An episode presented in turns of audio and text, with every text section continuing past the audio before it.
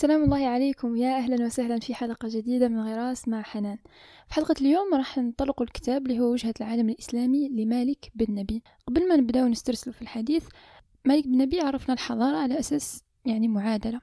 يقول لك أنه الحضارة تساوي إنسان زي التراب زي الوقت الإنسان هذا كي يتحط في بلاصة وهذيك البلاصة اللي آه، لازم له يوفر يعني تكون عندها وسائل لازم له بهذيك الوسائل يوفر الحاجية تاعه. بعد مرور مدة زمنية معينة تقوم حضارة. هذه الحضارة بطبيعة الحال عندها بداية وعندها نهاية. كما شفنا حضارات سابقة سقطت إلى غير ذلك. البداية تكون عندها عوامل آه، ولا أسباب نسموها عوامل النشأة وعوامل السقوط ولا عوامل الانحطاط. ناخذ الحضارة الإسلامية كمثال. فهذاك الإنسان اللي كان عايش في وقت الحضارة الإسلامية اللي سماه ملك بن نبي الإنسان الإسلامي ولا إنسان الحضارة الإسلامية. لما سقطت الحضارة الإسلامية بسقوط الأندلس وكان في استنجاد بدولة الموحدين دولة المرابطين وكذا فبسقوط دولة المرابطين صاي انتهت الحضارة الإسلامية. فهو يسمي الإنسان اللي جاء من بعد الحضارة الإسلامية بإنسان ما بعد الموحدين. يعني هو الإنسان اللي خلف ولا خلف إنسان الحضارة الإسلامية. يعني هو مش نفس الإنسان اللي عاصر وعاش في الحضارة الإسلامية في لما كانت في أوجها لكن هو إنسان جاء من بعد. لكن ورث هذيك الموروثات الإسلامية وبقى يعني شاد في هذاك الدين الإسلامي. فهذا هو إنسان ما بعد الموحدين. لما نقولوا إنسان بعد الموحدين يعني حنايا نقولوا أنه القاروحة بين تيارين. أولا القاروحة في عالم اللي لازم يواكب ركب التطور والحضارة وكذا. فالقاروحة كما نقولوا حنايا أمام تيارين. التيار الأول اللي هو تيار الإصلاح والتيار الثاني اللي هو تيار التجديد. تيار الإصلاح هو تيار اللي باغي يعاود يرجع هذيك الحضارة الإسلامية وباغي يعاود يرد من إنسان ما بعد الموحدين نفس إنسان الحضارة الإسلامية ولا إنسان اللي عاصر في وقت الحضارة الإسلامية. التيار الثاني اللي هو تيار التجديد هذا هذا تيار متأثر بالاستعمار متأثر بالفكر الغربي متأثر بفكرة آه، مواكبة التطور والحضارة لكن عن طريق أنه مثلا يستنسخ ولا يطبق أفكار من الفكر الغربي. يعني وش وش داروا هما يحاول أنه يطبقها على المجتمع تاعنا باش حنايا نطوروا ونراكبوا يعني أو نواكبوا ركب الحضارة والتطور. المشكلة في هذين التيارين كما يشوفها مالك بن نبي أنه كلاهما يعتمد منطق الكلام ولا كاين واحد الخلل اللي ما يخليش فريمون تكون كاينة فعالية ما يخليش تكون تكون كاينة نتيجة ولا ولا حاجة يعني هاك ممارسة ولا سلوك ولا أثر على إنسان ما بعد الموحدين. فهذاك إنسان ما بعد الموحدين نلقى روحه هو ما راه إنسان. يعني الحضارة الإسلامية ما راه إنسان المتطور يعني اللي عايش في ذا الوقت. فيقول لك مالك بن نبي أنه الإنسان هذا راه في بيئة اللي ماهيش مناسبة. تخيلوا أنه كاين منطقة ولا بلاصة راح نبنوا فيها وما نجموش نبدو نبدو عملية البناء لو كان ما نقوش هذيك البلاصة من الشوائب لو كان ما نقلعوش وما تبقى لأنه مثلا هذيك المنطقة يكونوا كانوا بانيين فيها من قبل دار وكان هذاك الإنسان مستحق أنه يعاود يهدم هذيك الدار. باش يبني دار جديدة ولا باش يبني ما نعرف انايا مؤسسة ولا أي حاجة. فتخيل أنه ما ينقيش الأرض هذيك مليح يخلي هذوك الشوائب ويخلي يعني واحد الأمور في هذيك البلاصة ويعاود يبني فوقها. بنيانه راح يكون مهزوز راح يكون ماهوش مبني على أساس صحيح. آه، كيما هاك يعني كيما هاك مثلها مالك بن نبي أنه هذا هذا الإنسان راهم يحاولوا أنهم يبنوه يحاولوا انهم أنهم يردوا منه إنسان إسلامي وفي نفس الوقت آه، إنسان مواكب التطور والحضارة وكذا. هذا إنسان راهم راهم يحاولوا أنهم يفرضوا عليه صوالح ولا يزيدوا له صوالح. وهو أساسا عنده واحد النوائب عنده واحد الشوائب عنده واحد الأمور اللي لازم يتخلص منها. من بين هذه الأمور كان ذكر البدع والعادات والتقاليد اللي ما عندها حتى اصل إلى غير ذلك كان ذكر أمر مهم جدا ثاني وهو القابلية للاستعمار. يقولك مالك بن نبي أنه ما كاش مستعمرة ما كاش منطقة يعني ولا بلد ولا يستعمروه إلا وفيه يعني قبل ما يستعمروه ديجا شاف فيه المستعمر قابلية للاستعمار. قابلية للاستعمار مش فقط من ناحية مثلا عنده ثروات وكذا ويعني لا بالمفهوم المعنوي أنه شاف فيه حاجة تكون سلبية نوعا ما. فيه يعني نزعة أكثر للتبعية لهذاك هذاك المستعمر إلى غير ذلك شاف فيه قابلية للاستعمار. آه نهضروا أنه ما نسيت تخلصنا من الاستعمار ما تخلصناش من القابلية من الاستعمار. ما مازال ما مازال فينا هذيك القابلية للاستعمار مازال فينا هذيك التبعيه للغرب مازال فينا هذيك تاع الاعتماد شبه كلي على الغرب مازال عندنا هذيك تاع ما نش ما كانش فيه تمحيص ما كانش فيه تعمق في يعني في المبدأ العملي تاع الثقافة الغربية. هذه النقطة ثانية ذكرها مالك بن نبي أنه تيار ثاني وتيار التجديد عنده نظرة سطحية على مبدأ العمل الغربي ولا كي ومبدأ يعني النهضة الغربية عندها عليها نظرة سطحية نجم نقول أنه دائما فيه نظرة سطحية للثقافة الغربية يعني ما فيش تعمق ما فيش تمحيص ما فيش تحليل ودراسة لهذه الثقافة اللي, اللي إحنا باغيين نستخرجوا منها ولا نستمدوا منها وش ينفعنا. لأنه في الأخير تجمعنا مع هذا يعني العالم ككل تجمعنا معه علاقات. يعني إحنا كمسلمين ما نقدروش ننعزلوا ما نقدروش نعيشوا وحدنا وصاي وما تكونش فيه تبادل ما يكونش فيه, علاقات مع العالم الغربي ولا يعني البلدان الأخرى عامة. نهضروا على البلدان الغير مسلمة. لازم يكون فيه علاقات. ما إنسان ما ينعزلش ما يقطعش علاقاته كلية.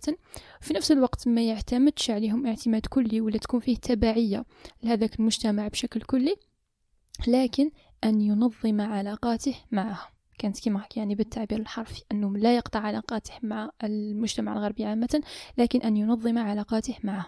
نرجع لنقطة فاعلية الفرد. كان نهضر على هذه النقطة أنه لما هذاك الإنسان إنسان ما بعد الموحدين نقوه من الشوائب نقوه من هذيك التقاليد والبدع والأمور اللي, اللي ما كانتش كاينة عند السلف اللي ما كانش كاينة في إنسان الحضارة الإسلامية. وفي نفس الوقت نحاولوا ان نتخلصوا من هذيك القابلية للاستعمار من هذيك التبعية للغرب. راح نحاولوا ان نكونوا لهذاك الفرد ما يسمى بفاعلية فرد في المجتمع. هنايا نبدو أول أساسات البناء ولا نبدو نحطوا البريك الأول كما يقولوا ولا نبدو نحطوا القاعدة الأولى واللي هي لازم هذاك الفرد يدرك ماشي غير منطق الكلام ولكن منطق العمل. دوك راه عنده باجاج دوك نقيناه من الشوائب ومن بعد عطينا له باجاج دوك كيفاش يستثمر في هذاك الباجاج ويرده لي حاجة اللي هو يستفاد منها. آه، مالك بن النبي يهضر على واحد الحاجة اللي هي آه، استثمار الوسائل المتاحة. أنه الإنسان بوش عنده يخرج واش يحتاج. ماشي يروح يجيب حوايج واجدين من من مثلا مناطق أخرى ولا من من الغرب يعني عامة ولا. كان كان عبر على واحد الثقافة هي ثقافة الحصول على الشيء. ما يحاولش يعرف كيفاش جات هذيك الحاجة ولا كيفاش آه صنعت هذيك الحاجة. يحوس السؤال اللي يطرحه كيفاش نتحصل عليها؟ مشكل عويص أنه جل تخمامنا في الاستهلاك استهلاك استهلاك التخمام استهلاكي انه كيفاش نتحصل على هذه الحاجة باش نراكب أنا التطور ولا باش نطلع كيفاش ندير هذه الحاجة كيفاش نجيب عندي هذه الحاجة. بدون مراعاة أنه واش الوسائل المتاحة واش الأمور اللي نجم أنا نديرها واش الأمور اللي يسحقها المجتمع تاعي واللي تتوافق مع المبادئ الإسلامية تتوافق مع أنه هذا الإنسان إنسان حضارة إسلامية إنسان لازم له هذه وهذه وهذه. الوسائل اللي عنده ينجم يتقدم بها الوسائل اللي عنده ينجم ي... كما نقول حنايا ما تكونش عنده تبعية للغرب ينجم أنه يدير بها حاجة ينجم أنه يواكب بها ركب التطور والحضارة ولو أنه ما حش يواكبها يعني 100% هذه حاجة باينة لكن على الأقل يتقدم شوية يعني ما يبقاش في نفس ال... يعني الدائرة يدور ما يبقاش في نفس الانحطاط اللي راح فيه. وفي سياق فاعلية الفرد كانت تذكرت واحد النقطة في الكتاب اللي أعتقد أنها مهمة جدا وهي بذل الواجب في سبيل الحصول على الحق. أنه الإنسان مش فقط يبذل الواجب يبذل فائض من الواجب معناتها يخدم ويخدم ويخدم ويخدم ويخدم ويخدم ومن بعد يحوس على الحق تاعه. إحنا عندنا دائما نحوس على حقي وهذاك الحق يعطيني شوية موتيفاسيون باش نخدم ولا باش أنا نمدل ولا نأدي الواجب تاعي. ولا عندنا فكر تاع تاع نستنى حتى يجيني حقي وكأني كما نقول حنايا donnant donnant يعني give me and I will give you. زعما تمد لي حقي نعطيك واجب. هي لا لازم نخدم الواجب تاعي ويكون فيه فائض من الواجب ماشي فقط واجب باش نقدر نتحصل على الحق تاعي. فهنا باش يكون فيه هذاك التغيير لازم يكون فيه آه لازم نعرفوا مواطن النقص اللي كاينين عندنا اللي كاينين عند الإنسان ما بعد الموحدين. باش نعرفوا مواطن النقص لازم نديروا تحليل عميق للنفس. لا يغير الله ما بقوم حتى يغيروا ما بأنفسهم. donc لازم يكون في هذاك التحليل العميق واش تحتاج صح واش هي الوسائل المتوفرة عندك واش تقدر تمد واش هي الأمور اللي تتناسب مع الحضارة تاعك مع الموروثات الثقافية تاعك مع يعني لازم دراسة عميقة هذه الأمور باش نعرفوا الحاجة اللي توالمنا باش نعرفوا الحاجة اللي نجمو نخدموا عليها وبعد يبدأ directement التطبيق يبدأ directement المنطق العملي ماشي منطق الكلام ماشي النزعة المديح ماشي ماشي غير هضرة وصاي لا نبدو ديريكتومون الخدمة والعمل وراح نشوفوا النتيجة. أكيد النتيجة ما راح تكون فورية لكن راح تكون بعد مرور مدة من الزمن ممكن يعيشوها أولادنا ممكن يعيشوها أحفادنا إذا طور ربي في الأعمار. فعلى الأقل تكون تكون فيه كي يكون فيه أثر تكون كاينة حاجة ملموسة ولا محسوسة اللي راح نشوفوها إن شاء الله في الأجيال القادمة. آه، ممكن آه، نقطة أخيرة اللي راح نحكي عليها اليوم واللي ذكرت في الكتاب وهي العنصر الديني.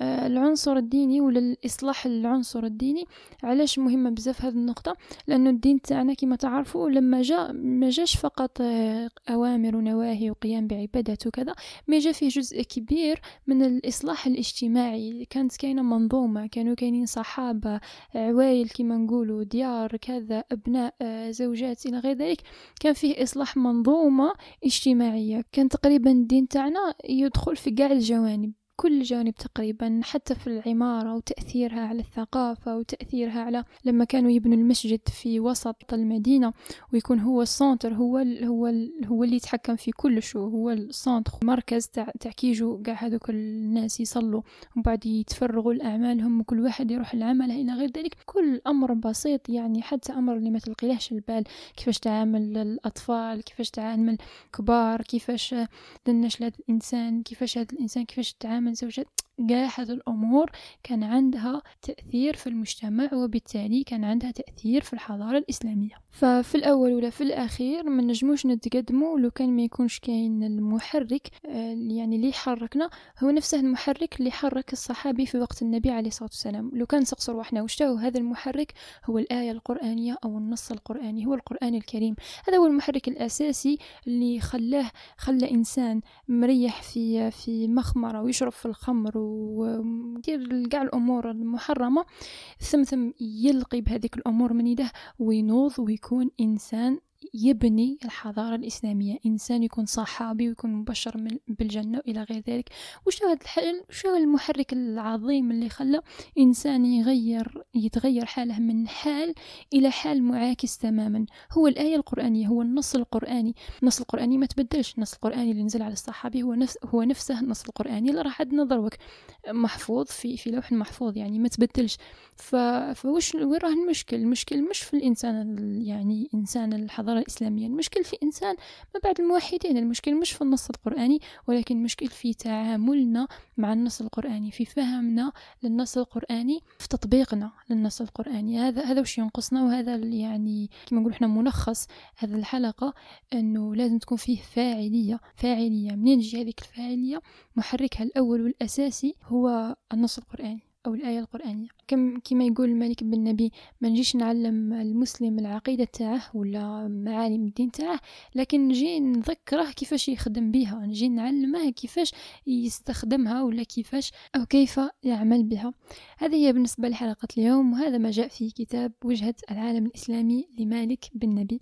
الله ينفعنا بما علمنا والله يعلمنا ما ينفعنا ونلتقي إن شاء الله تعالى في غراس الأسبوع القادم. السلام عليكم ورحمة الله.